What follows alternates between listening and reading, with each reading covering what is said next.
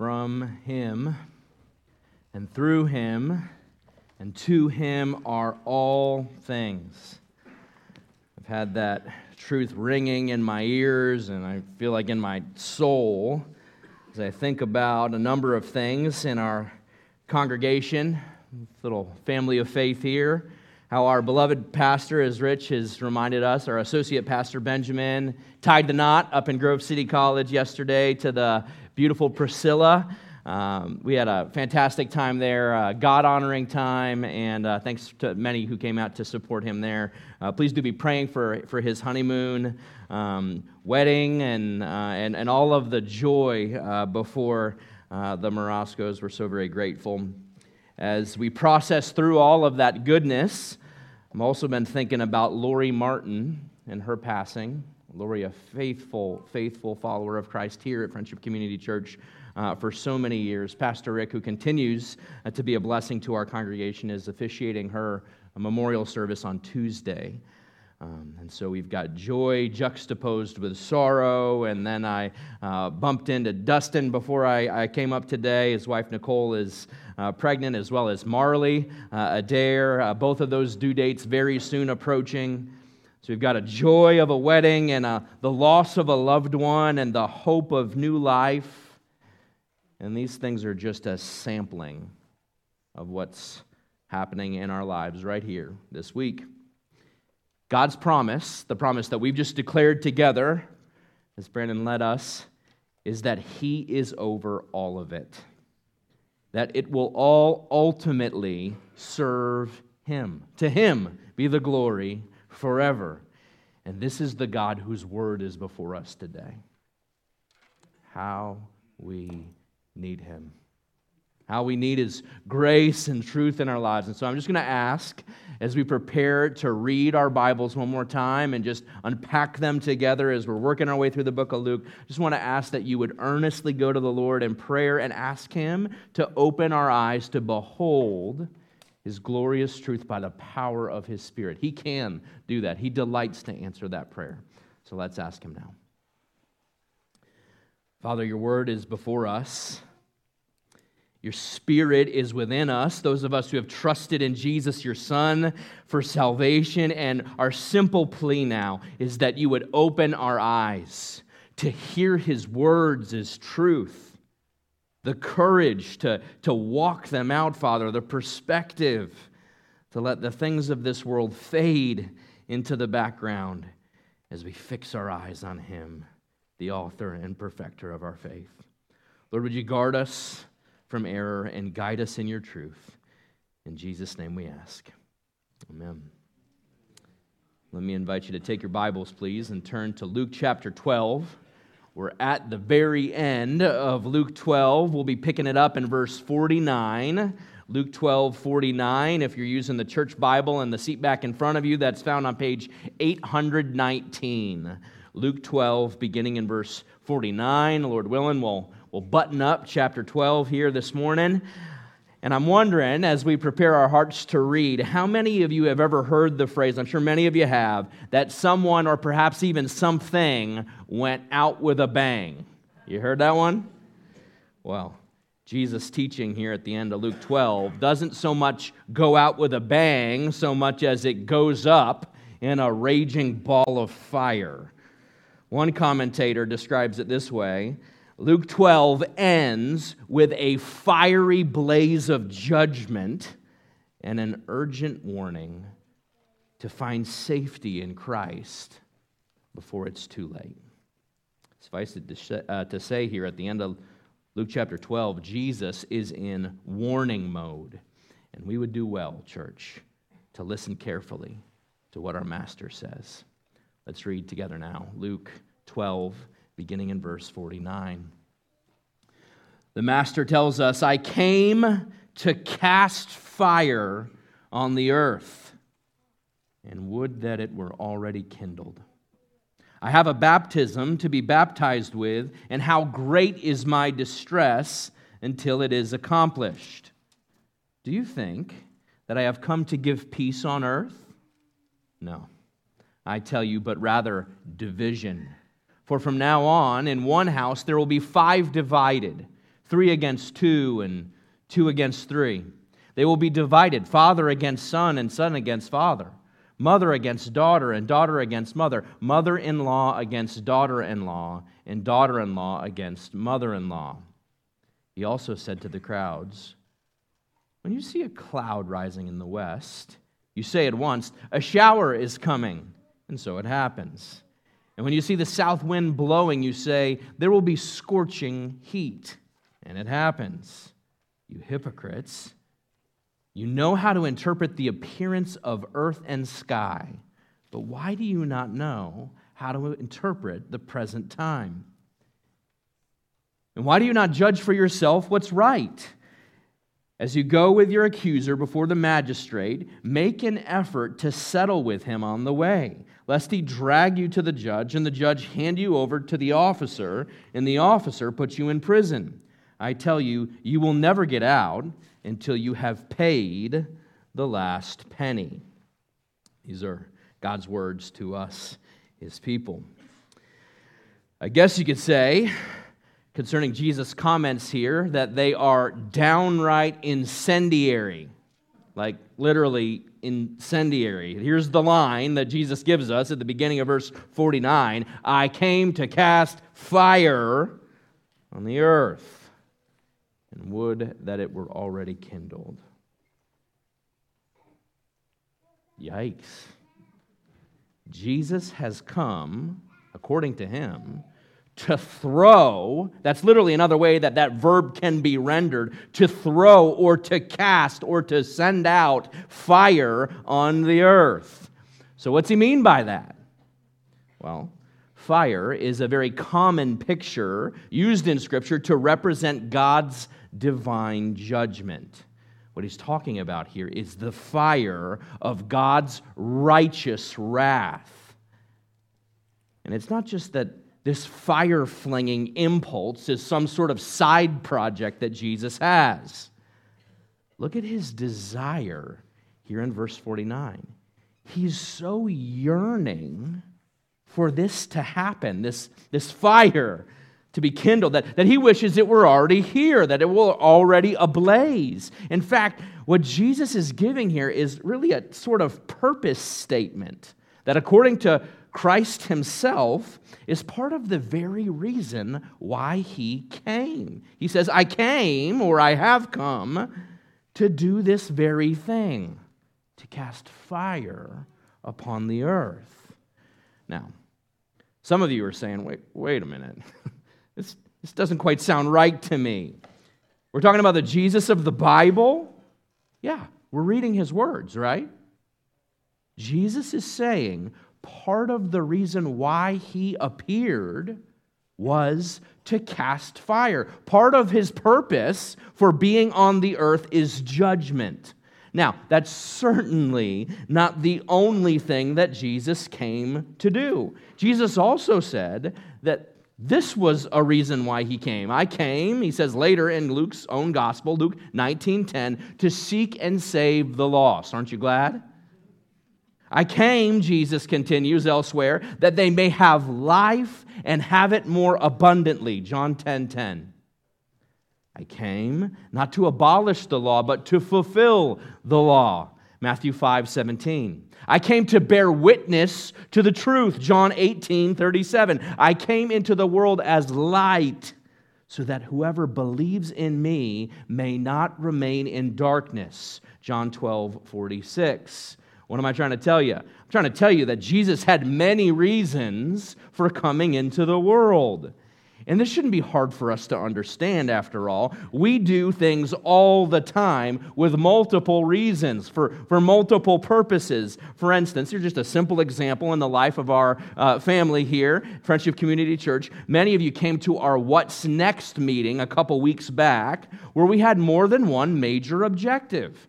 The leaders, the elders of FCC wanted to, to cast some vision. We wanted to share with you what we've been burdened for and praying through for many, many months now. We wanted to share some vision. We also wanted to get input from you and how helpful it was for us to begin to share what we've been praying and wrestling through and get some of your impact. And, and we're still asking for it, by the way. all kinds of input about some of the things that are on the horizon. That's not all. We intended that meeting to specifically be carved out as a time for prayer. Because unless the Lord builds the house, you know, we're just striving in vain. And so that's that was a big part of our time together, just praying throughout that meeting. So, was the purpose of our meeting then to pray? Yeah, I just told you it was. The purpose of our meeting was to play. Ab- absolutely. That was one of the highest priorities of our time together a few weeks back as we met. But was prayer the only thing? Oh, no, this wasn't merely a prayer meeting. There was lots of other things going on as well. You see what I'm trying to say? The point is, we do this, and so did Christ as he walked this very sod 2,000 years ago.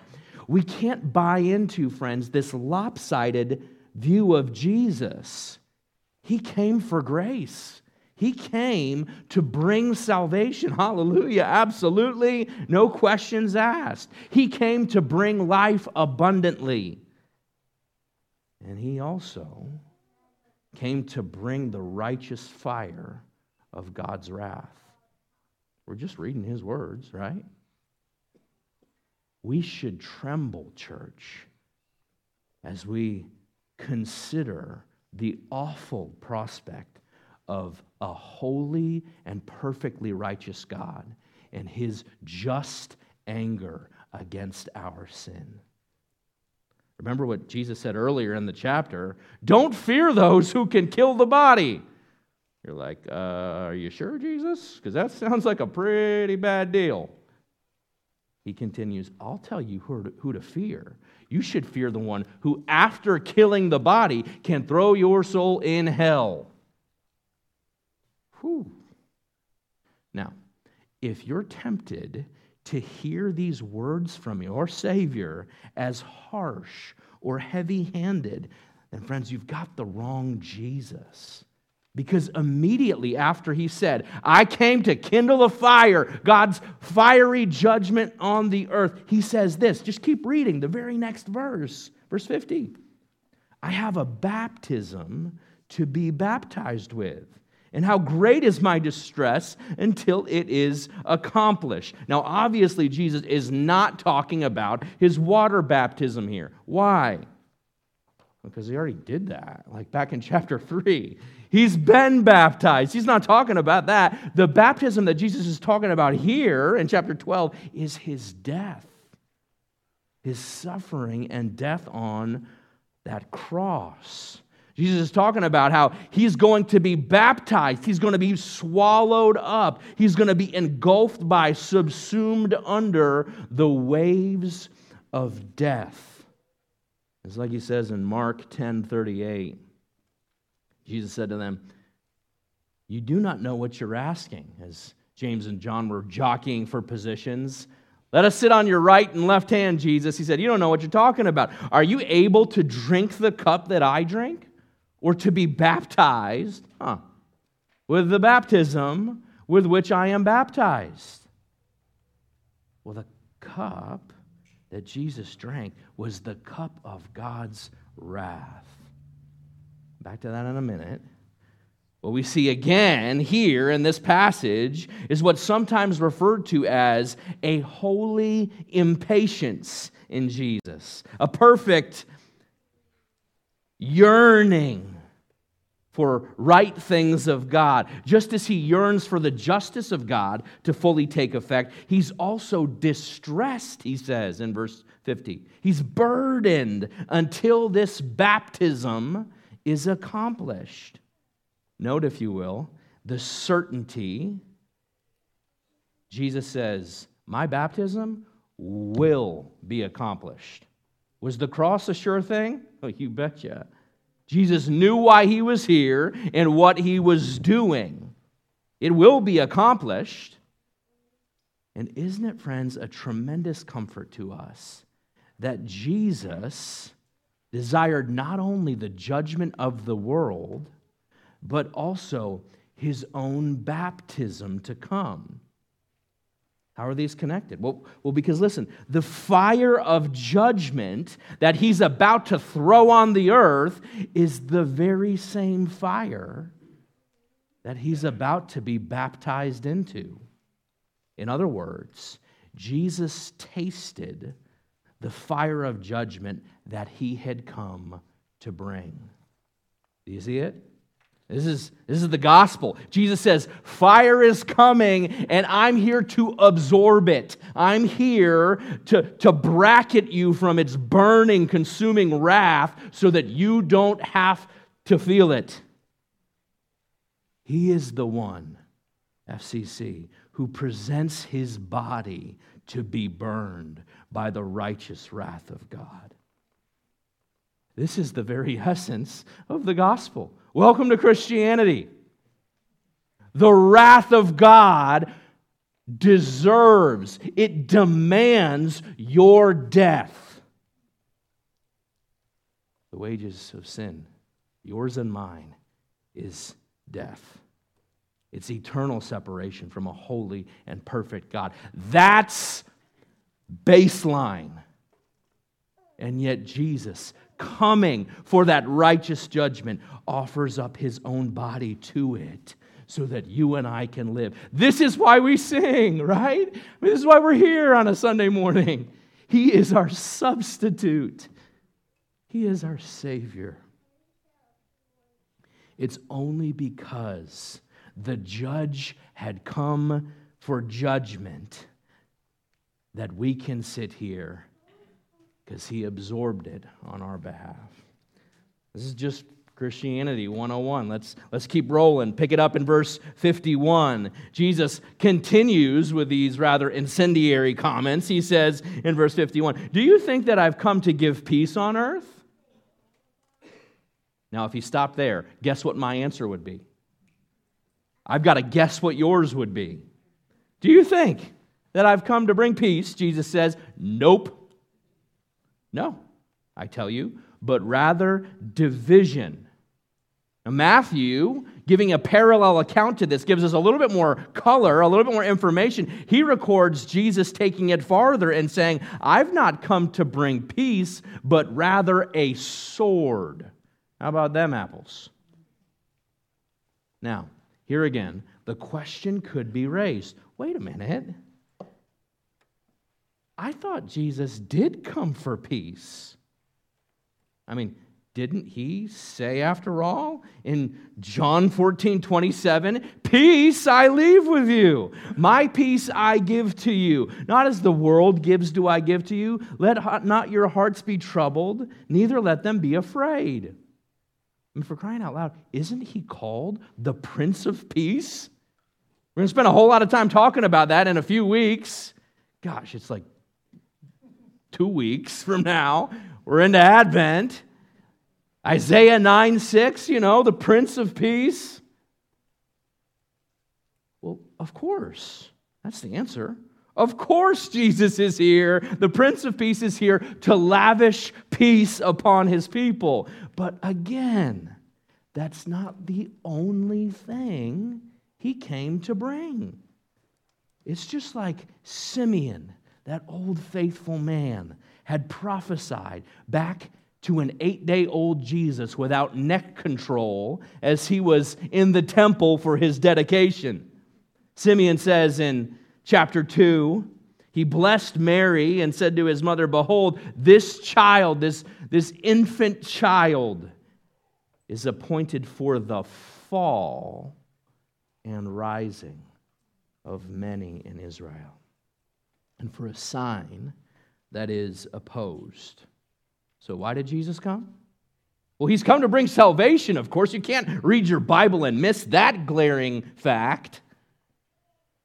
But not all will respond favorably, will they, to his offer of salvation? Some will accept, because the Spirit opens their eyes, the offer of salvation that Jesus has, has come to bring. They will see the Prince of Peace and rejoice to receive the peace he brings, yet others will reject him. So, this Jesus will be the dividing line the line, as we like to say around here, between ruin and resurrection. There is ultimately and always only two responses, friends, to Jesus. Don't fool yourselves. The apostle Peter said it this way in 1 Peter chapter 2. Jesus is both the cornerstone, the, the, the solid foundation that the whole building is built upon. He's the cornerstone, and he's also the rock of offense. So he brings peace to those who receive him and a sword to those who refuse him. Verse 52.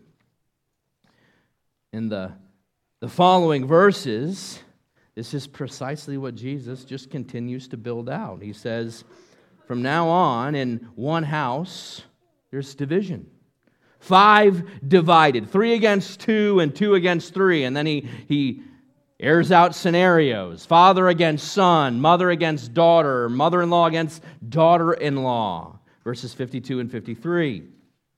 Now, what's interesting is we might expect following Jesus to generate conflict with a hostile world like out there. We, we expect that, don't we? But what Jesus is bracing us for here is a rather uncomfortable truth that hits much closer to home. His point is that putting him first may come at a much more deep and intimate cost. Dale Ralph Davis says it this way Holding on to Jesus will separate you from others. And not simply from any others, but from the others who matter most to you. Love for Jesus may mean that you will lose the love of those you love the most. Coming to Jesus may be only the beginning of your problems, Davis writes. You know that? Here on earth? Standing for Jesus far from solving all of your temporal problems, maybe just the beginning. Now, it fixes your eternal problem and fills you with an otherworldly joy. But following Jesus may drive wedges between you and those closest to you. Your, your very own flesh and blood, the babies that you rocked to sleep and ran to soccer practice, the parents who sacrificed so much for you. And I'm not talking in hypotheticals for some of you, am I? You know exactly what Jesus is talking about. Many of you know that I enjoy fishing. And there's times when fishing when you will strap on a pair of waders and wade out into a river or a stream to go find those elusive trout that you can't reach from shore. And sometimes you hit a patch of river where you know the current is strong, strong enough even to put you under. But the answer is not always to avoid the current. Sometimes, in order to get to that sweet spot where those fish are, you got to wade through the current. We call it the honey hole, right? For those of us who like to fish. What am I trying to say? Church, I'm trying to say, buckle up. Here we go. Sometimes Jesus is preparing our hearts. He's what we call in leadership managing our expectations. Sometimes, in order to follow Christ, we are going to offend those closest to us. So I'm, I'm going to wade out into the current. I'm just going to give you three landmines. Thanksgiving's coming. That might divide people, even within the context of your family gathering. Now, the first two items I'm going to list, I'm listing these on purpose. I'm not looking for a fight. Hear me, I'm not looking for a fight. I'm just saying things that are so in your face in our society today that we are forced to deal with them. Here's one. If you believe as a Christian that children are a blessing from God and that God is the very author of life, that each life is a gift given by God and endued with purpose, made in God's very image as, as inherently valuable. We're, we're made in God's image. If you believe that as a Christian, then I'm just going to go out on a limb and say, you won't kill your children. That's a pretty simple statement, right? Like you almost want, even want to chuckle. But this is no laughing matter, is it? I'm not making a political statement. I am making a biblical statement about life in God's authority over it. Abortion is a sin, grievous, it's murder.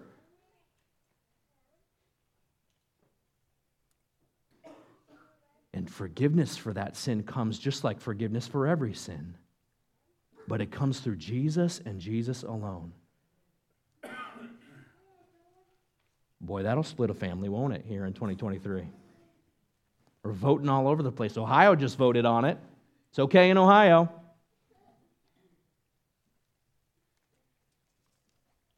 No one's thrown anything at me yet, so I'll keep going. If you believe that God gives us clear parameters as to who we can marry and who we can and cannot go to bed with, oh, he's going there. You are going to make some major enemies in 2023. Now, these two issues, friends homosexuality gender dysphoria, all kinds of stuff wrapped up there, and abortion. Just, just these two issues are lightning rod issues in our society today. And listen, they're not even at the core of what it means to be a Christian.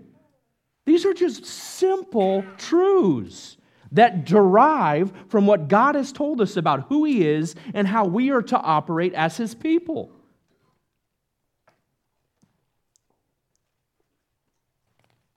Now, these are almost like ancillary side issues as in your face as they are for us today. Let me give you one more. This one's bottom line. This, this, this thing is at the very core of what it means to be a follower of Jesus Christ. And this one, friends, your family and society at large might see as supremely offensive. Namely, this that Jesus is the only way to eternal life.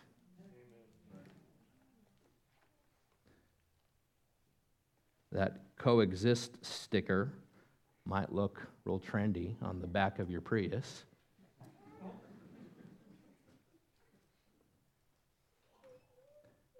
But it doesn't work out. It doesn't shake out in eternity. Jesus said, God says about his son, this is the testimony. Here's the story, God's story of truth in Scripture that God gave us eternal life, and that life is in His Son. And whoever has the Son of God has life. Whoever does not have the Son of God, you don't have Jesus, you don't have life. Now, you want to lob a hand grenade in your Thanksgiving dinner conversation? Pick one.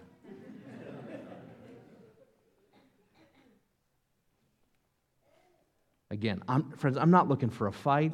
I'm not trying to be a jerk. I'm just repeating simple, elementary, fundamental things about what the gospel is and means, and basic truths about who God is and how He tells us to operate. And I won't ask you to raise your hand, but I would be willing to wager that nearly every family in this room has been impacted by one of these three simple things. I know mine has. I have members of my own family, my own flesh and blood, who will not speak to each other over this stuff. So, friend, set your expectations accordingly. Though your heart may be broken, though there will be some, even those closest to you, who will not abide this kind of truth, who will not submit to Jesus as Lord. The million dollar question is for you and for me as followers of Jesus, who's going to win your allegiance? Are you going to side with your family, your friends, with the societal pressures, or are you going to stand with your Maker and your Savior? You know, there's an interesting phenomenon. Many of us will applaud, actually, when we hear about a new believer who comes to Christ overseas, perhaps in a predominantly Muslim community or country. And in order to follow Jesus in a society that is hostile to Jesus, their entire family says to them, if they don't kill them, You're dead to me. You're dead to me. And what do we do? Here in southwestern Pennsylvania, we read these stories, we hear these testimonials, and we say, Wow! What a testimony of their love and their allegiance to Jesus. True. And yet, listen now, yet, when people in our very own family do the same thing to a much lesser degree towards us, when our neighbors across the street or our co workers or our friends at school refuse to associate with us for standing with Jesus and his truth. If we confess, rather than celebrating like we do with that convert from the Middle East, we are tempted to be blown right off kilter, aren't we? Wait a minute. How is this even happening in my family? Friends, it's not wrong to be grieved by your loved ones who choose for righteousness' sake, for Jesus' sake, to cut you out, to cut you off, to see you as less than, to hold you at arm's length. Though that may be true, we must not, as followers of Jesus, be unduly swayed. Why? Because He told you. He told you this would happen. I came to divide, Jesus said. I came to give your soul peace, but not your family. Not if they won't submit to me. Let's not be caught off guard. I'm not, please hear me. I'm not telling you on Thursday to go looking for fights. Please don't hear that. I'm not telling you to hop on the socials and press caps locks and have at it, you keyboard warrior. I'm not saying that. Especially with regard to every point of secondary doctrine that you happen to hold so tightly to. What I am saying is this Jesus told us, let's manage our expectations appropriately there will be division, and it's going to hit real close to home. And the gospel truth is, friends, he's worth it. Jesus is worth it. Eternal life is worth it. The joy that he gives you by the power of his spirit will supersede the sorrow, the loss that you experience here in this life. He's worth it. Let's pick it back up in verse 54. Jesus shifts, if you will, to a different word picture. Rather than fire and division and the family, he points to the skies to drive his point home. Jesus says, You, you know how to read the skies to interpret the weather. A south wind at this part of the globe would mean blowing up from the deep desert boy, would it bring scorching heat with it. And, and you could see the, the clouds billowing from the seaside to bring rain. Didn't take a, a genius to figure out just basic weather patterns. Most of us have got that down. And it's as if Jesus is saying here some of you make better meteorologists than you do disciples. That's what he's telling the crowd. You're able to see and anticipate what's coming with your physical eyes, but you are clueless when it comes to the deeper realities of eternity that are playing out right in front of you. And truthfully, sheepishly, I can raise my hand and say, guilty. Can you? We are hardwired to see the physical, to exalt that which we can touch and feel and empirically explain. Yet Jesus is showing up. And he's saying to those who hear his words and his teaching that a judgment by fire is coming from God.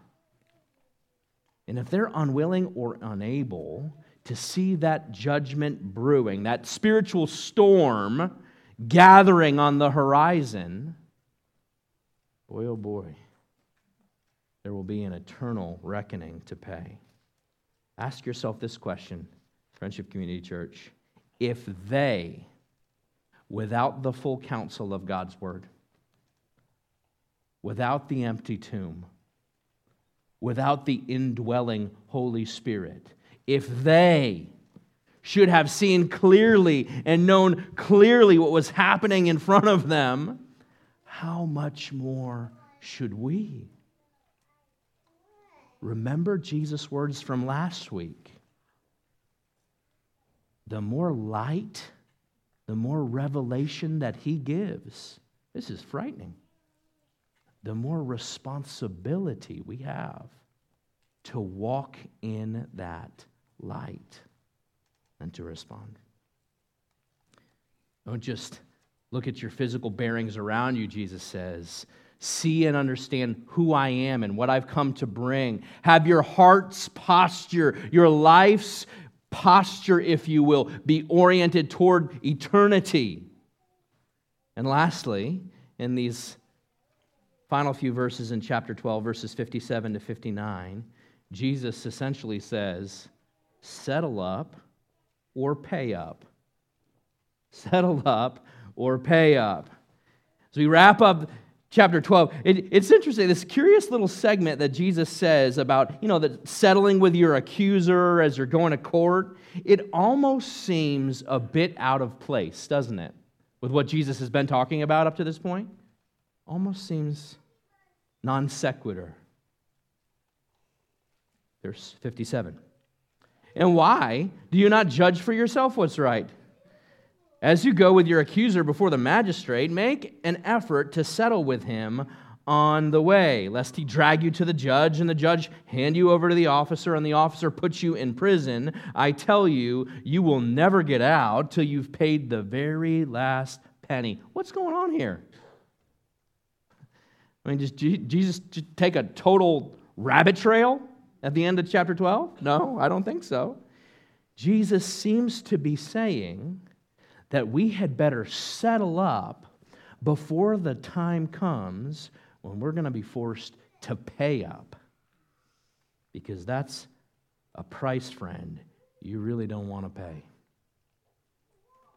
Now, on the surface level, there is some common sense wisdom here. I mean, if you find yourself in a situation like this, a, a legal bind, where you're guilty and your accuser is dragging you to court, it is advantageous for you to settle rather than digging in your heels and catching the heavy from the government. I like how Philip Ryken puts it. He said, There are times when it is better for a defendant to go through all the trouble of the legal proceeding. This is especially true when he's innocent and has a good chance of winning his case. But when the defendant is guilty, there is no way to mount a defense.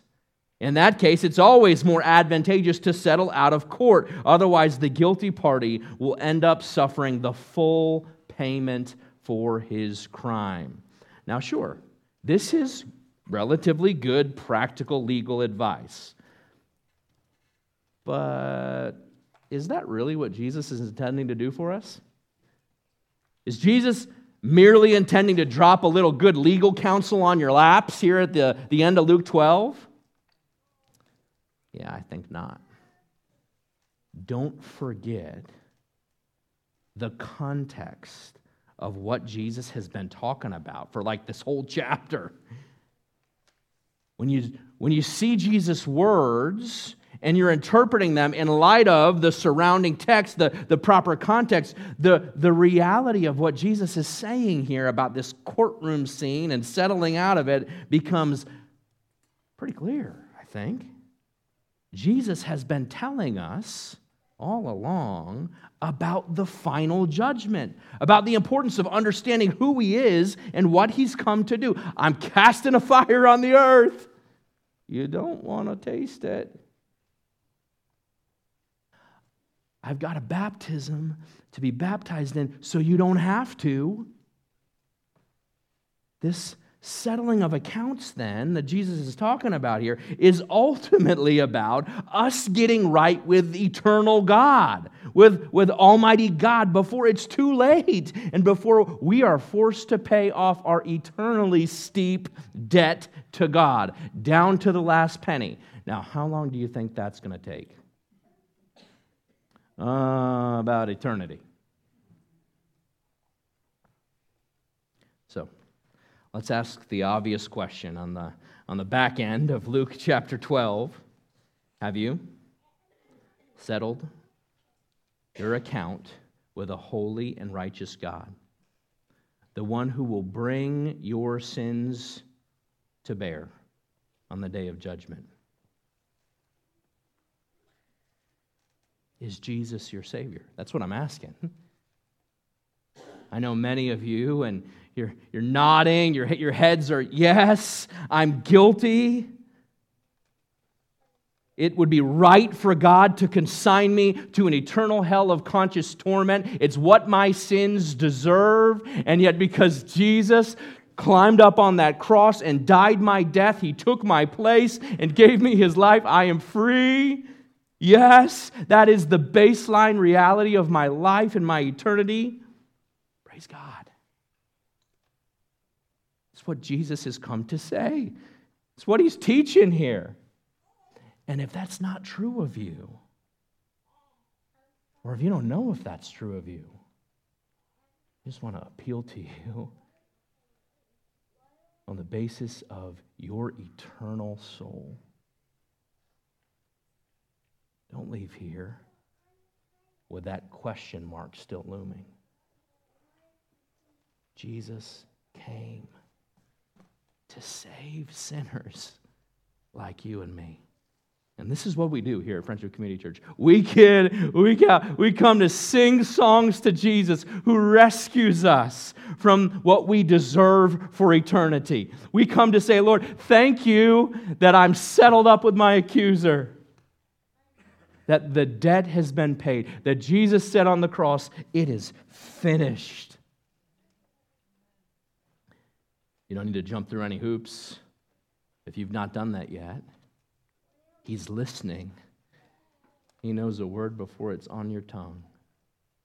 And if you would merely submit to Him in faith today, the promise of Scripture to you is you're saved, eternally safe. I got to tell you, I had a. Um, a harrowing moment this weekend. Things got real for me. It was Thursday night, and I was just settling down to crank out some work. Typical Thursday. Kids were in bed. Lindsay was out with the older two boys. And as the four littles were sleeping upstairs, I'm like settling into my chair with my coffee and my Greek textbook in front of me. Whoa. It's actually fun. I'm, I'm a geek. But I, I, I began to hear our dog outside barking. Now, he's a knucklehead, but this was a different kind of bark. He doesn't bark like this often. it was an aggressive bark. It was an alarming bark. And I thought, huh. Sometimes there's a pesky raccoon that'll try to get on our porch and steal the food out of his bowl. I thought, oh man, that raccoon's to get it. But he kept on going. And then my neighbor's dog, a few houses down, started to bark. And I thought, something's not right. And so I stood up out of my chair and I walked to the door to see what was going on. And as I looked through our glass door, I could see a big SUV pull up around the side of our house. And out of the passenger si- uh, side of that SUV stepped an officer holding an assault rifle. And he was not out for an evening stroll. And he proceeded to creep around the side of my house. And I'm thinking, what in the world is happening right now? So I locked the door and snuck upstairs and pulled out my handgun and sat in the bathroom so that if anybody came in my house and came up those stairs, I was going to get them before they were going to get my babies. Typical Thursday. I'm supposed to be studying for my Greek final exam. I'm like, what is going on here? And I call 911 and I say, hey, an officer just stepped out in front of my house with an assault rifle and he's sneaking around in my backyard. What's going on? And she told me a whole lot of nothing, right? Settle down, stay where you are. When the issue gets resolved, there's an incident in your neighborhood. When the incident gets resolved, we'll have the East Washington Police Department give you a call. I'm like, okay, all right. And I hung up the phone. I'm sitting on the toilet with my handgun, just waiting. I'm not making this up. Let me tell you, friend, I had a lot of time to think about what really matters in that moment. I didn't know what was about to happen. But things got real for me there. I was reciting Psalm 27 over and over and over again. The Lord is my light and my salvation. Whom shall I fear? It was a reminder for me that you never know when your moment's coming. Now, I'll just relieve the tension. It was nothing. Our, our neighbor, two houses down, had gone away on vacation and they got an alert when their house sitter came to see, to check in on their house. I don't know, feed their animals, do whatever. There was someone inside their home, and she called 911, and so they came out to check it out. And the people in the house had ordered a pizza and were watching TV. We think it was probably just high schoolers partying, family friends. I don't know. No, no cause for alarm. We're okay. The point was, my point is, you don't know what's around the bend any more than I do. This isn't a scare tactic, it's a simple appeal. Jesus Christ came to teach the black and white truth that you are guilty and you don't want to you don't want to spend eternity paying off your eternal debt to God. It's why he came, it's why he died.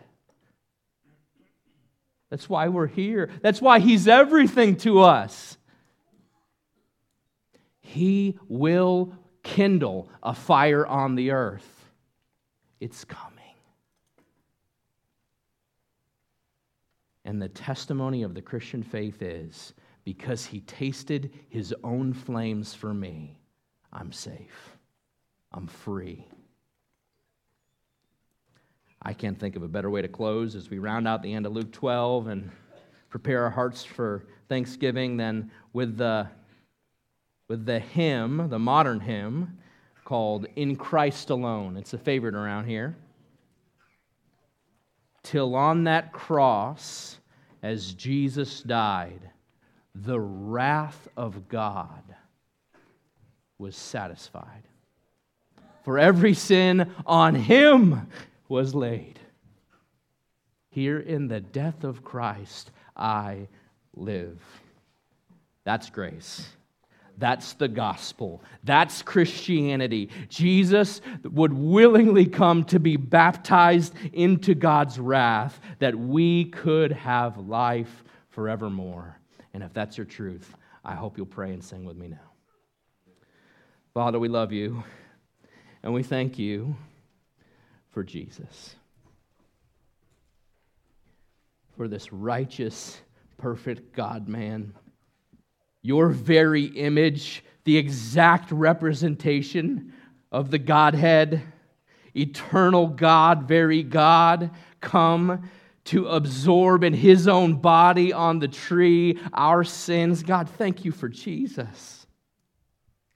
He is all we have, all our hope, all our joy, all our faith is in his work on the cross. And we pray, Lord, that we would glory in his gospel, that we would sing with reckless abandon now and throughout the rest of our days in Christ alone. That's where my hope is found. Lord, make us thankful people because we who were lost and guilty are now free and found in Christ. We love you.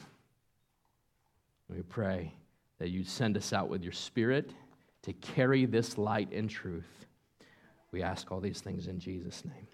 Amen. Would you stand and sing with me, please?